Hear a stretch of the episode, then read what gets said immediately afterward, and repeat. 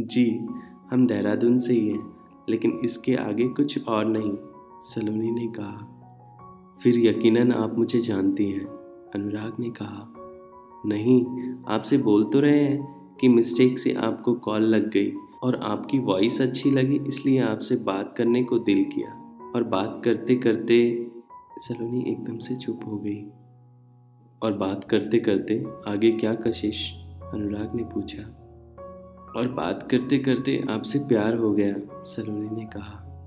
अच्छा लेकिन प्यार तो देख कर किया जाता है, फिर आपने मुझे देखा भी नहीं। अगर मेरी एक आँख नहीं हुई तो या मेरा एक हाथ नहीं हुआ, या मैं बहुत बदसूरत हुआ, तब भी आपको मुझसे प्यार होगा, मिस कशिश। ऐसा किताबों में और मूवियों में होता है। ये रियलिटी है और रियल है, रियल लाइफ नहीं। या कोई सीरियल नहीं, कहकर अनुराग हंसने लगता है। आपको कैसी लड़की दिखती है? अगर आप इमेजिन करें कि कशिश ऐसी दिखती होगी या वैसी दिखती होगी। टेल मी सलोनी ने पूछा। आई थिंक आप गहरी आँखों वाली, काले बालों वाली और एक बेहद खूबसूरत चेहरे वाली हसीन लड़की हैं, जो बर्फ़ से ज़्यादा सफ़ेद और सिल्की बालों वाली एक एंजल जैसी, ऐसा सोचता हूँ। कि आप ऐसी दिखती होंगी।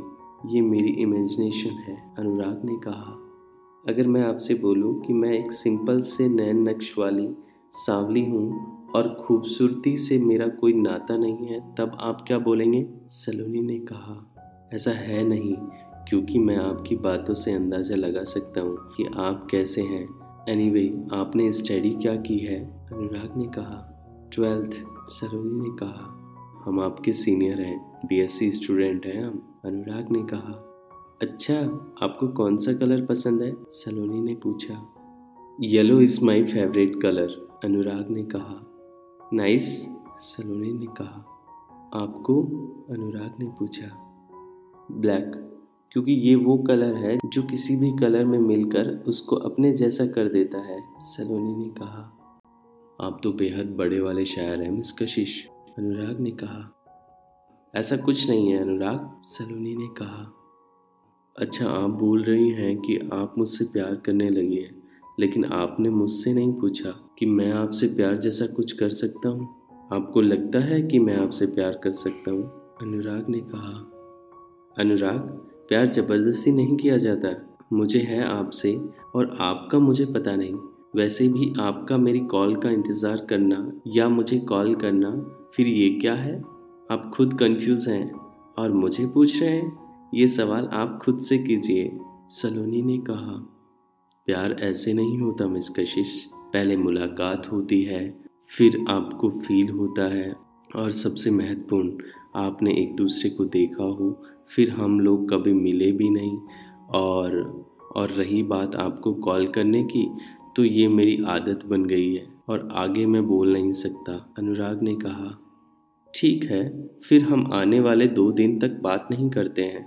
देखते हैं आपको क्या फील होता है। अगर आपका दिल करता है तो ठीक है, प्यार है आपको भी, वरना मुझे कोई सपना समझकर भूल जाना। सलोनी ने कहा, ओके मिस, ये चैलेंज है, या आपको फील करना है। ओके, देखते हैं कि हम दोनों में से कौन बेचैन होता है कॉल करने के लिए। अनुराग ने कहा सलोनी कॉल कट कर देती है। सुबह जल्दी उठकर सलोनी एक येलो कलर की ड्रेस निकालती है। आज उसको येलो ड्रेस पहननी थी, क्योंकि अनुराग को येलो कलर पसंद है। सलोनी येलो कलर में बेहद हसीन और प्यारी लग रही थी।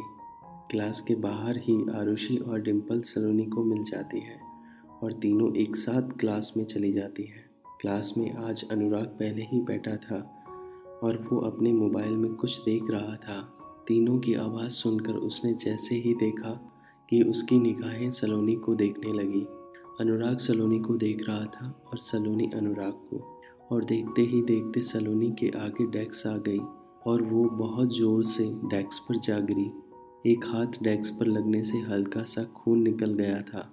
अनुराग जल्दी से उठा और सलोनी को उठाकर दूसरी डेस्क पर बिठा दिया। आरुषि और डिम्पल ने भी सलोनी को उठाने में अनुराग की हेल्प की।